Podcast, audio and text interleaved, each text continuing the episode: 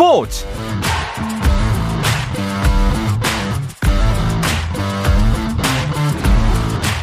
스포츠가 있는 저녁 어떠신가요? 안녕하십니까? 어, 익숙한 목소리인데 누굴까요? 그렇습니다. KBS 아시안 게임 해설위원 배우 박재민입니다. 한상훈 아나운서가 아시안 게임 중계 관계로 자리를 비우게 돼서 오늘과 내일은 그렇습니다. 제가 이 시간을 함께합니다. 자, 배우 박재민과 함께하는 스포츠 스포츠 오늘 하루 이슈들을 살펴보는 스포츠 타임라인으로 출발합니다.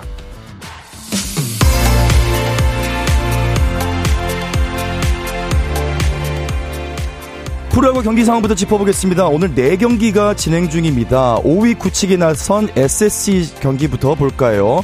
자, 두산에게 공동 3위를 허용한 NC와의 대결을 어제 이어서 오늘도 이어가고 있는데요. 경기는 현재 5회 말 SSC가 NC를 상대로 4대 3으로 한 점 앞서 있습니다. 자, 5위 SSG의 3경기 차로 벌어진 6위 기아는 2위 KT와의 경기를 진행 중입니다. 기아 선발 양현종의 어깨가 무거울 수밖에 없는 경기죠. 자, 현재 경기는요. 기아 대 KT, KT가 5대 3으로 7회 초 경기 이어가고 있습니다. 자, 이어서 LG와 롯데의 경기도 볼까요? LG와 롯데는 현재 LG 팬 여러분들이 기분이 좋으실 만한 소식인데요. LG가 5대 0으로 롯데에 앞서 있고요. 마지막으로 하나 대 삼성의 경기는 현재 8회 초 삼성이 3대 1로 하나에 2점 앞서 있습니다. 2022 항저우 아시안게임에서 남자 축구 대표팀이 어젯밤 우즈베키스탄을 2대1로 이기고 3회 연속 결승 진출에 올라 일본을 만나게 됐습니다.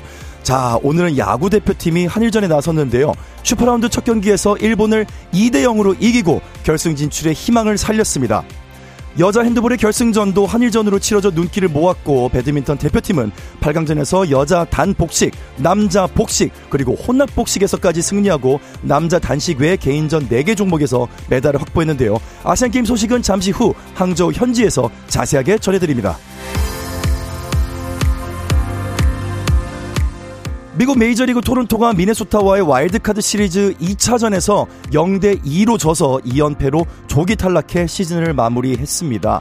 자, 팀이 일찌감치 시즌을 끝내면서 자, 우리의 보배죠. 류현진과 토론토의 계약도 공식적으로 만료가 됐습니다. 또 다른 아메리칸 리그 와일드카드 시리즈에서는 텍사스가 템파베이를 7대1로 제압하고 2연승으로 디비전 시리즈에 올라 볼티모어를 만나게 됐습니다. 항저우 아시안게임 남자 골프 단체전이었죠. 이 금메달을 따자마자 한국 프로골프 KPGA 코리안 투어 프로 데뷔전에 나선 조우영과 장유빈의 희비가 엇갈렸습니다. 조우영은 KPGA 코리, 코리안 투어 현대해상 최경주 인비테이셔널 1라운드에서 이븐파를 쳐서요. 선두 함정우의 5타 뒤진 공동 13위에 올랐지만 장유빈은 5 오버파 공동 75위로 컷탈락 위기에 몰렸습니다. 자, 한편 한국 여자 프로골프 투어 마지막 메이저 대회죠. 하이트 진로 챔피언십 첫날 경기에서는요. 최은우와 신인 김현희가 3언더파로 공동 선두에 올랐고요. 올해 처음 KLPG 투어에 출전한 박성현은 5 오버파로 부진하며 공동 66위에 머물렀습니다.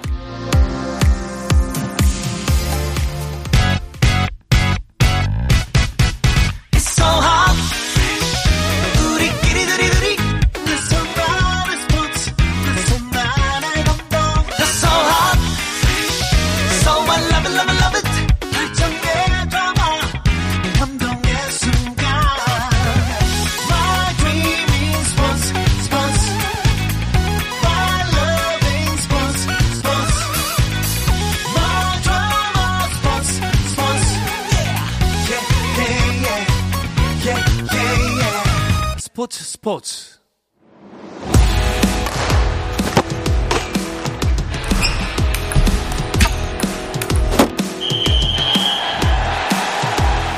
(2022) 항저우 아시안게임 리포트. 여기는 항저우. 전 국민이 뜨겁게 열광하고 있는 2022 항저우 아시안게임 소식부터 듣겠습니다.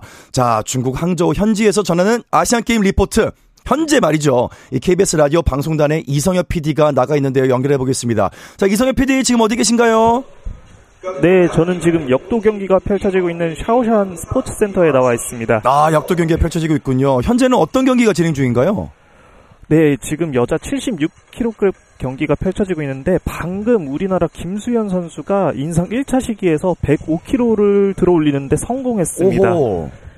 네, 용상에서는 135kg 1차 시기 도전 예정이고요. 현재 지금 105kg를 성공하고 다음 2차 시기에서 인상 110kg에 다시 도전할 예정입니다.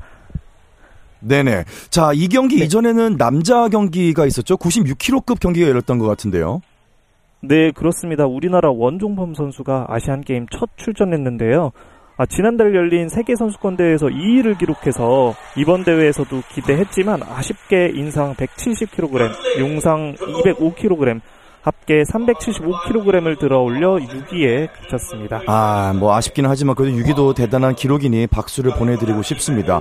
자, 또 오전에는 팬들이 굉장히 많은 경기 종목이죠. 클라이밍 경기장에도 다녀오셨다고요? 네, 맞습니다. 제가 오전에는 클라이밍 경기장에 다녀왔는데요. 우리나라 이도현, 천종범, 사솔, 서채연 선수가 출전했고요. 남녀 콤바인 볼더링과 리드 경기 예선전이 있었습니다. 네네. 어, 이도현 선수가 볼더링, 리드 둘 다 100점을 받으며 압도적 1위로 예선을 통과했고요. 천종범, 사솔, 서채연 선수도 무난히 예선을 통과했습니다. 아, 선수들 경기 직후 인터뷰에서 공통적으로 말하는 게 이 경기장 컨디션이 너무 좋다고 모두 다 말했는데요. 네네. 클라이밍 경기장은 보통 이제 실내가 많은데 이번 항저우는 조금 예, 실외 에서 네, 진행됐습니다. 주변에 암석산도 있고 네. 오픈형 경기장인데 이 트러스형 구조물이 굉장히 눈길을 끌었습니다. 그렇군요. 어, 인터뷰에서 네, 네네. 날씨도 좋고 뭐 선수들 컨디션도 좋아가지고 본선에서도 좋은 성적 기대할 수 있을 것이라고 네, 네. 선수들도 자신했습니다. 그렇군요. 또 이제 KBS 클라이밍 해설위원들도 김자인 해설위원이기 때문에 많은 청취자 여러분들 또 시청도 좀 부탁을 드리겠고요. 아, 근데 클라이밍 뭐 인구가 점점 늘고 있고 팬들도 많지만은 사실 뭐 볼더링, 리드, 스피드 이렇게 종목이 세 가지 나눠진 것에 대해서도 좀 생소한 분들도 많으실 것 같아요. 간단하게 기자님께서 좀 설명을 피디님께서 설명을 좀 해주시죠. 네, 클라이밍은 이제 볼더링과 리드를 합한 콤바인 종목 그리고 스피드 종목으로 나뉘는데요. 그러니까 콤바인의 리드는 안전장구를 착용하고 15m 높이의 암벽에 설치된 인공 구조물을 잡고 6분 이내에 가장 높이 오르는 종목입니다. 네네. 이제 가장 높은 곳에 설치된 quickdraw라는 곳에 로프를 걸면 완등으로 인정이 됩니다. 그렇죠. 볼더링은 4.5m 높이의 암벽에 설치된 다양한 인공 구조물을 로피, 로프 없이 4분 이내에 통과하는 종목이고요. 네. 스피드 릴레이는 선수 3명이 리드와 같은 15m 높이의 인공 암벽을 차례대로 등반하면서 속도를 겨루는 경기입니다. 어, 지난 4일에 열린 남녀 단체전에서 우리 대표팀 모두 값진 동메달을 목에 걸었습니다. 그렇습니다. 또 한 번 애국가가 또 울려 퍼지기를 기대를 해보겠습니다. 자, 연다 여자 핸드볼 소식 한번 전해보겠습니다. 결승전이 한일전으로 진행이 됐잖아요. 결과가 나왔나요? 네, 방금 경기가 종료됐습니다. 우리 여자 대표팀 대3연패를 노렸지만 정말 아쉽게 일본에 19대 29로 패하면서 아하. 은메달을 목에 걸었습니다. 그렇군요. 우리 여자 핸드볼 대표팀은 90년 베이징 아시안 게임부터 직전 자카르타 대회까지 8번의 대회 중에 7번이나 정상에 오른 아시아 절대 강자인데요. 네. 오늘 경기에서 페널티 스로우와 1대1 찬스에서 계속해서 골 기회를 좀 놓치고 일본에 실점하면서 아쉽게 역전 드라마를 쓰는 데는 실패했습니다. 뭐 하지만 우리 선수들 결승전이 아쉽긴 했지만 예선에서 무패를 기록하면서 승승장구해왔고 앞으로 파리올림픽이 남은 만큼 이번 이번 결승전 경기를 잘 분석하고 보완하면 좋은 모습 보여줄 수 있을 것 같습니다. 네, 맞습니다. 은메달도 참 값집니다. 아니 오늘 한일전이 참 많이 열렸어요. 야구도 한일전이 있었는데 슈퍼라운드에서 일본을 상대로 저희가 승리를 했죠. 그렇습니다. 오늘 야구 슈퍼라운드 일본전에서 선발 박세웅 선수의 호투와 노시환 선수의 2타점 활약에 힘입어 2대0 승리를 거뒀습니다. 이게 어제 열린 일본과 중국과의 경기에서 일본이 중국에 0대1 충격패를 당하면서 우리나라가 결승 진출에 조금 복잡한 경우의 수를 고려하게 되었는데요. 네네. 일단 지금 진행되고 있는 대만과 중국 경기를 잘 살펴봐야 할 것 같습니다. 그렇죠. 대만이 중국을 승리하고 우리나라가 내일 오후에 열리는 중국전에서 승리하면 금메달 결정전 진출을 확정하게 됩니다. 어허. 그런데 만약 이때 대만이 중국에 패하면 이제 좀 셈이 복잡해지는데요. 한국, 대만, 중국이 2승 1패로 같아지는 경우가 발생할 수 있어서 네. 이세 나라의 TQB 최대 득점, 최소 실점을 따져야 되기 때문에 음흠. 좀 복잡해집니다. 그래서 지금으로서 우리나라에게 가장 좋은 경우는 우리나라와 대만 모두가 중국을 승리하는 경우 입니다. 자, 한번 간절히 어, 기도를 해 보겠습니다. 자, 여자 농구 소식 이어가겠습니다. 어, 두 번째 남북 대결을 벌여서 눈길을 모았죠. 네, 그렇습니다. 우리 여자 농구 대표팀도 오늘 남북전을 치렀는데요. 네. 동메달 결정전에서 북한의 93대 63으로 승리해 동메달을 목에 걸었습니다. 이 1쿼터에서 다소 북한을 밀리는 듯 했으나 2쿼터부터 북한을 따돌리면서 30점 차 대승을 거뒀습니다. 그렇죠. 박지수 선수가 25점, 10리바운드, 7 어시스트, 그리고 김단비 선수가 21점, 6리바운드를 두며 맹활약했고요. 사실 이번 대회 남자 농구나 남녀 배구 종목이 조금 부진해서 아쉬웠는데 맞아요. 여자 농구 대표팀의 메달이 우리 4대 프로리그 종목에 좀 단비 같은 역할을 하지 않았나 하는 생각이 듭니다. 그렇습니다. 특히나 구기 종목 팬들이 많은 우리나라 입장에서는 전반적으로 부진을 해서 좀 속상한 분들이 많았을 텐데 어, 여자 배구 경기도 있었습니다. 이번 경기도 상대가 북한이었어요. 네, 맞습니다. 여자 농구도 남북, 남북전이었는데, 이 배구도 남북전을 치렀습니다. 8강 라운드 2주 2차전에서 세트 스코어 3대 1로 북한의 역전승을 거뒀는데요. 어, 사실 우리나라와 북한은 이미 4강은 좀 아쉽게 무산은 됐습니다. 네. 우리나라는 중국에 패했고, 북한은 베트남에 지면서 5-8위 결정전으로 밀렸습니다. 그렇죠. 우리 여자 배구가 아시안 게임에서 메달을 획득하지 못한 건 2006년 도하 대회 이후 17년 만인데요. 어, 뭐 김연경, 양용원 등 주축이었던 선수들이 대표팀을 떠, 떠나면서 이제 세대 교청의 과정이 있었고 이 과정에서 세계 대회에서 좀 경쟁력을 잃게 되면서 네. 이번 아시안 게임에서도 비슷한 상황이 연출됐습니다. 음. 김영성, 김연경 선수가 KBS 해설인데 해설을 하다가 굉장히 무거운 표정을 지은 게 좀 화제가 되기도 했죠. 화제가 됐죠. 예. 같이, 같이 뛰었던 선수들을 해설석에서 좀 바라볼 수밖에 없으니까 문내 아쉬운 마음이 좀 컸던 것 같습니다.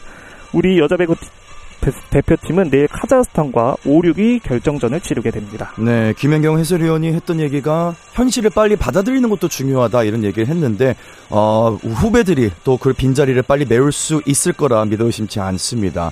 자, 그럼에도 불구하고 이번 대회 일정이 사흘이나 남았습니다. 우리나라 선수단의 메달 레이스는 계속 되겠죠. 네, 그렇습니다. 현재 우리나라는 금메달 33개, 은메달 47개, 동메달 74개로 종합 3위를 기록하고 있습니다. 내일은 야구가 중국전을 펼치게 됩니다. 네. 이 중국전에서 승리해서 결승 진출이 가능할지 기대가 되고요. 배드민턴 여자 단식에는 안세영 선수가 세계 5위 허빙 중국의 허빙자오 선수와 준결승을 치르게 됩니다. 이 배드민턴은 여자 복식, 남자 복식, 혼합 복식조도 모두 준결승전에 진출해서 내일 경기가 열리게 되고요. 네네. breaking 경기가 이제 내일 시작됩니다. 내일 예선이 펼쳐지고 7일부터는 8강부터 결승이 한꺼번에 진행됩니다. 예, 단체전 없이 B-boy, B-girl 부분에서 각각 한 개 금메달이 걸려 있고 우승자는 파리 올림픽 직행 티켓을 네, 얻게 됩니다. 네, KBS breaking 해설은 또 그분이 하시잖아요. 제가 합니다. 자, 현장에서 또 많은 PD, 기대. 네, 네. PD님의 또 소식을 전해드릴 수 있길 바라면서 오늘은 여기서 현장 소식 마무리하겠습니다. 네, 감사합니다. 네, PD님 감사합니다.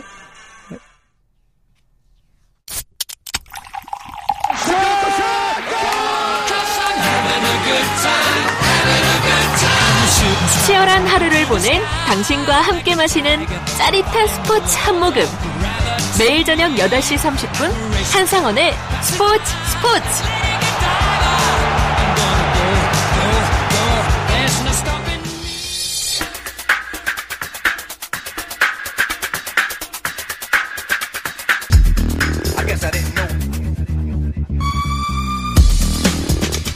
네, 오늘부터 이틀 동안은 스포츠 스포츠 배우 박재민이 이끌어 갑니다. 한상원 아나운서가 현재 아시안 게임 중계 과정에 있다 보니까 어, 자리를 비우게 됐는데 정말 재밌는 점은 어, 중계 좀 빨리 끝나서 또 오시기도 했어요. 어, 밖에 마주보고 있는 이 어, 어색한 순간이 어, 내일이면 끝이 납니다. 자, 어쨌거나 해외 축구 이야기, 해외 축구 팬들과 함께하는 해축 통신으로 이어가겠습니다. 풋볼리스트 김종현 기자님과 함께합니다. 어서 오세요. 네, 안녕하세요. 김정용입니다. 네, 기자님과도 처음이고 또 축구 얘기를 어, 이렇게 나누게 되는 것도 좀, 좀 생경하긴 한데 잘 부탁드리겠습니다. 네. 전 농구인입니다.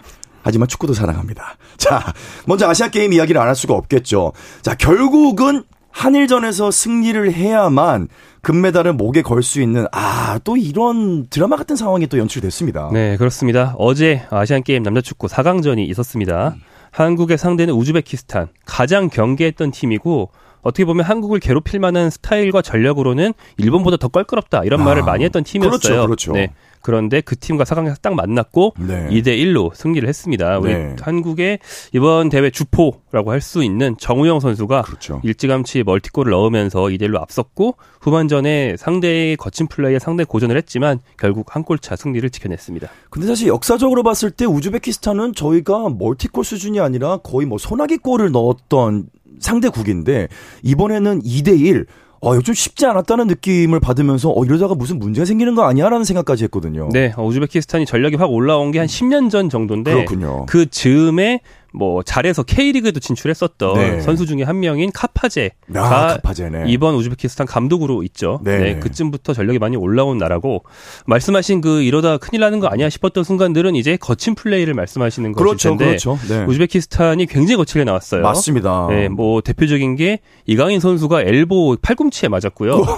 상당히 많은 입식 격투기에서도 엘보는 금지인데 그럼요. 축구에서 나왔고요. 그리고 뭐 엄원상 선수가 네. 주먹으로 뭐 등을 때리고. 그렇죠. 네. 엄원상 선수가 백테크를 당해서 부상을 입기도 했고 네. 그리고 축구에서 가장 금기시되는 것 중에 하나가 점프한 선수가 떨어질 때 그렇죠. 균형을 잃게 해서 네. 이제 위험, 위험하게 착지하게 만드는 건데 조영욱 선수를 이제 본의 아니게 어쩔 수 없이 민 것도 아니고 손으로 슬쩍 미는 듯한 모습이 나와서 음. 아. 굉장히 위험한 순간들이 이어졌는데 사실 근데 그래서 한국이 부상 우려가 있었고 실제로 한 명 부상. 당하긴 했지만 경기 내용 면에서는 약간 좀 좋은 점도 있었던 게 음. 한국이 이미 리드를 잡았는데 우즈벡 선수들이 굉장히 냉정하게 전술적인 파울만 하는 게 아니고 거친 플레이하다가 스스로 흥분했어요. 아, 그렇죠. 그렇죠. 그런 모습이 나왔죠. 네, 잘 아시는 농구에서도 그 차가운 피가 흐르는 선수가 골을 넣지 않습니까? 맞습니다. 냉정해야 네, 됩니다. 그런 것처럼 우즈벡이 자기들 공격이 안 되는 네. 그런 부작용을 스스로 겪다가 결국에는 한 명이 퇴장을 당했습니다. 그렇죠. 그때부터는 한국이 쉽게 승리할 수 있었습니다. 네, 그때부터 뭐 기세가 완전히 넘어왔던 것 같은데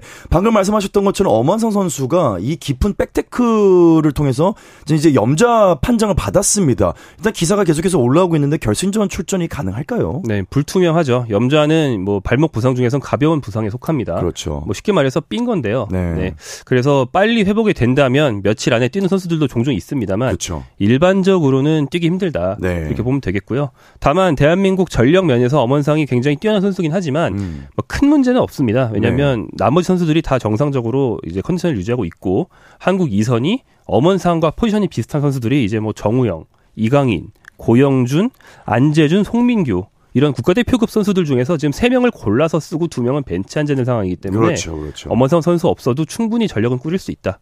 이 엄원상 선수가 그냥 빨리 쾌유하고 네. 네, 뭐 아마도 벤치에 있을 텐데 동료들과 함께 금메달을 걸 수 있기를 이제 기원할 뿐입니다. 그렇습니다. 이 한일전에 임하는 선수들의 각오도 좀 화제가 됐는데요. 주장 백승호 선수는 남은 한 경기에 모든 것을 걸겠다. 모든 걸 쏟고 나오겠다. 그리고 또 우리의 또 어, 새싹이죠. 이강인 선수. 언제까지 새싹 이미지를 가질지 모르겠지만은 결승에서 꼭 좋은 결과 있으면 좋겠다. 다음 경기에서도 몇 분을 뛰든지 승리할 수 있도록 하겠다. 이런 인터뷰들이 뭐 들려오는 걸 봐서는 아, 결승전이 좀, 좀 든든합니다. 이 결승전은 토요일 저녁이죠? 네, 그렇습니다. 어, 토요일 저녁 9시입니다. 한국 시간으로 9시고요. 어, 개최지인 그 개최지에 있는 황룡 스포츠센터 경기장에서 일본과 격돌을 하는데 한국은 이번에 만약에 우승을 한다면 네. 남자 축구 아시안 게임 남자 축구 역사상 최초로 3연속 우승을 할수 3연속이죠. 있는 그런 기회고요. 바로 지난 대회 결승 상대도 일본이었고 맞아요. 그 전 대회 인천 대회에서는 8강 상대가 일본이었습니다. 네. 그래서 매번 이제 일본을 넘어야만 아시아 정상에 오를 수 있는 음. 그게 우리의 숙명이죠. 그렇죠. 자, 공한증이라는 단어가 일본 선수들의 뇌리에 좀 깊이 박혔으면 좋겠는데 일본의 전력 객관적으로 좀 어떻게 보시나요? 어, 객관적으로는 현재 소속팀과 프로에서의 경력 등을 보면 한국이 압도합니다. 아, 그렇죠. 한국은 뭐 일단 파리 생제르맹이라는 세계 최강 팀에는 이강인이 있고 이강인 선수가 왔죠. 독일 분데스리가에서 주전으로 뛰고 있는 정우영 선수가 맹활약하고 있고 그렇죠. 그 밖에도 뭐 거의 프로에서 완전 자리 잡은 선수 위주인데 일본은 대학 선수가 좀 있고 네. 프로에서 이제 좀 더 낮은 리그로 임대간 선수들이 좀 있어요. 네. 음, 그렇다고 해서 한국이 마냥 쉽진 않은 게그 음. 일본 선수들이 결국에는 나중엔 대성할 만한 유망주들을 일본이 모아서 나오는 거잖아요. 아, 그렇죠. 한국보다 좀 어리긴 하지만요. 그렇죠. 예를 들어서 5년 전 자카르타 팔레방 대회 결승전에서도 아 일본이 훨씬 한국보다 스쿼드가 약하다라는 말을 했는데 그때 그 선수들이 당시에는 대학생이었지만 음. 네. 지금 보면 다 유럽 가 있습니다. 그렇죠. 다 대표팀 가 있고. 네, 뭐 미토마 가우루, 뭐 이타쿠라 고 요즘 일본 대표팀에서 많이 보시는 이름들이 당시 아시안 게임 한국 상대였는데 당시에는 무명이었던 거거든요. 네. 음. 그러니까 방심하면 안 되는 네. 굉장히 유망주가 많은 그런 팀입니다. 야, 일본도 어쨌거나 큰 그림을 그려서 그 틀 안에서 선수들을 아시안 경기에 보냈다. 결국은 뭐 지금 커리어가 조금 뭐 달릴 뿐이지 이 실력 면에서는 결코 뒤지지가 않기 때문에 이 역습을 주의해야 한다. 이렇게 좀 이해를 하면 될 것 같습니다. 아니 그 오늘 기사를 봤는데 2030 이 FIFA 월드컵이 굉장히 큰 범위의 대륙에서 펼쳐진다고요. 네, 굉장히 이상한 제 개인적인 관점으로는 좀 이상한 형식이 그 여태까지. 나왔던 형태가 아니잖아요. 네, 뭐 한 개의 나라에서 하기 힘들면 두 개국 공동 개최는 많이 있었고 그렇죠. 다가오는 이제 2026년 대회가 3개국 공동 개최까지는 이해하는데 이해했죠. 2030년 대회는 일단 3개국 공동, 공동 개최를 하는데 네. 그 개막전 세 경기를 무슨 시범 경기 같은 느낌으로 네. 별도의 세 개 나라에서 한 다음에 네. 그들이 비행기 타고 이 원래 개최국으로 합류하면 그때 시작한다는 거예요. 그렇죠, 그렇죠. 그래서 공식 개최국은 포르투갈, 스페인, 모로코 3개국이고요. 네. 그 전에 일단 그 개막전 성격의 경기를 갖는 나라는 우루과이, 아르헨티나, 파라과이가 자기 홈그라운드에 3경기씩 한 다음에 비행기 타고 뭐 스페인 혹은 포르투갈로 날아가는 그런 형식이 됐습니다. 그러니까 이게 지금 그 경기를 하고 뭐 최소 수천 킬로를 날아가야 된다 이런 기- 기사가 났는데 네, 대, 그러니까 정- 대륙이 정- 바뀌죠. 대륙이 네. 바뀌어요. 그러니까 정리를 하면은 세 개 대륙 여섯 개 국가에 걸쳐서 월드컵이 열린다. 이게 맞나요? 네, 그렇죠. 일단 스- 개- 공식 개최국 자체가 두 개 대륙 걸쳐 있는데 네. 그거야 뭐 스페인, 포르투갈과 모로코는 대륙은 다르지만 그 지브롤터 해협 하나만 건너면 바로 붙어 있기 때문에 그렇죠, 그렇죠. 거의 뭐 비슷한 비슷하다고 봐야 문화권일 때도 있었고 네. 서로 역사적으로 침략도 많이 했고 음. 그래서 그들이 같이 묶이는 건 문제는 없습니다. 나 그건 괜찮고. 한일 월드컵 정도의 거리라고 보시면 되는데 네. 문제는 이제 말씀하신 것처럼 큰 어, 대서양- 바다를 건너야 바다를 되는. 건너야 되니까 대서양인가요? 네. 바다를 건너야 되니까 그게 큰 문제라고 할 수 있는데 그래서 사실 어떤 식으로 할지 좀 궁금해지는 음. 구체적인 얘기는 안 나왔는데 아마 그 시범 경기 성격의 개최 어, 개막전 세 경기를 한 나라들은 좀 더 여유를 가지고 경기를 한 다음에 그렇죠. 회복할 시간을 갖고 이제 다른 대 경기가 시작되는 그런 형식일 것 같아요. 근데 이게 아마 상업적인 포석 때문일 텐데 그렇죠. 그 보면 미국 프로 스포츠가 내년에 한국에서 MLB 경기도 한다 그러고 어, 네. 결정이 됐군요. NFL 경기를 종종 뭐 런던 같은 데서 하기도 하고 그렇죠. 뭐 NBA 경기 뭐 중국에서 열기도 그렇죠. 하고. 네. 이런 식으로 다른 대륙에서 경기를 하는 게 상업적인 목적 때문이잖아요. 그렇죠. 결국은 중계권이 비싼 값에 팔릴 수가 있고 콘텐츠를 재생산해가지고 재배포가 되니까. 네. 근데 월드컵은 사실 이미 단일 스포츠 이벤트로는 세계 최고인 지가 굉장히 오래됐고 오래됐죠. 더 올라갈 데가 없거든요. 네. 여기서 이렇게 무리해서까지 상업성을 더욱 극대화할 필요가 굳이 있는지 저는 사실 잘 모르겠습니다. 아, 그러게요. 이게 문제가 뭐냐면은 이동거리가 만만치 않잖아요. 그러면 이강인 선수도 최근에 얘기했던 게, 아, 흥민이 형이 어떻게 그렇게 오랫동안 국가대표를 했는지 모르겠다. 이동거리가 너무 길기 때문에. 이동거리도 길죠. 거기다 시차까지 달라지죠. 이거 만만치 않을 것 같은데요. 네, 그렇습니다. 그래서 사실 구체적인 안이 나왔을 때 대체 이런 요상한 경기 방식을 대회 방식을 어떻게 실현시킬지가 네. 굉장히 궁금해지고 네. 예를 들어서 아르헨티나는 뭐 2030년 당시 전력을 제가 미리 알 수는 없지만 음. 7년 뒤에도 우승 후보일 거 아닙니까? 그렇죠. 그 우승 후보 아르헨티나가 만약에 조금이라도 어, 본인들의 경기력에 저해가 되는 네. 그런 대회 방식이라면 들고 일어날 수도 있거든요. 아, 그럼요. 네, 그럼요. 그런 일이 일어나지 않도록 아마 피파가 묘안을 잘 내야만 할 겁니다. 하겠죠. 네. 자, 이번 주는 유럽 축구 연맹 챔피언스리그 조별리그 2차전들도 이어졌는데요. 우리나라 선수들도 많이 출전했습니다. 네, 그렇습니다. 김민재 선수가 있는 바이에른 뮌헨은 어, 덴마크의 코펜하겐 원정에서 2대 1로 승리를 했고요. 김민재 선수는 풀타임을 뛰었습니다. 네. 그래서 현재 2전 전승으로 조 1위를 달리고 있고요. 스코틀랜드의 셀틱 한국 음. 선수 양현준, 오현규 두 명이 출전했는데 졌어요. 라치오에 아, 네. 졌습니다. 그래서 현재 어, 연패 중이고요. 또 황인범 선수가 뛰고 있는 세르비아의 즈베즈다는 영보이스 상대로 2대 1로 비겨서 1무 네. 1패 상태인데 네. 이 영보이스는 조 최하위를 탈출하기 위해서 서로 잡아먹어야 되는 입장이거든요. 어허. 그런 팀 상대로 홈에서 비겼다는 거는 사실 안 좋은 결과입니다. 안 좋은 결과죠. 자, 그런데 맨유가 챔피언스 리그에서 1, 2차전을 또 모두 패했어요. 네, 그렇습니다. 어. 어, 챔피언스 리그에서 뭐 최근 초반 두 경기를 모두 지면서 네. 조 최하위로 떨어져 있는데 네. 심지어는 홈에서 가진 갈라타사라이와의 경기에서 패배하면서 뭐 최근에 부진이 엄청나게 좀 심해진 그런 모습이었고요. 메뉴가 어 최근 5년 동안 챔피언스리그 홈 경기에서 14경기 중에 50%인 7경기에서 패배했거든요. 아하. 상당히 안 좋은데 최근 5년 동안 그렇습니다. 네. 근데 그 전에는 홈 챔피언스리그 7패를 하는데 몇 경기가 걸렸냐면 96경기가 걸렸어요. 오와, 야, 그랬군요. 최근 홈에서 엄청나게 안 좋아진 그런 모습입니다. 좀 격세지감이라고 느끼실 분들이 많을 것 같은데 문제는 맨유가 프리미어리그에서도 현재 10위예요. 네, 메뉴 10위 그리고 그 바로 밑에 첼시 11위. 첼시가 11위. 돈을 굉장히 많이 쓰고 또 화려하고 늘 우승 후보일 줄 알았던 그런 팀들이 지금 중위권에 머물러 있는데 그러니까요. 다만 이제 두 팀 모두 감독 경질이나 이런 강수는 아직 쓰지 않을 거라는 전망이 우세하긴 합니다. 왜냐하면 음.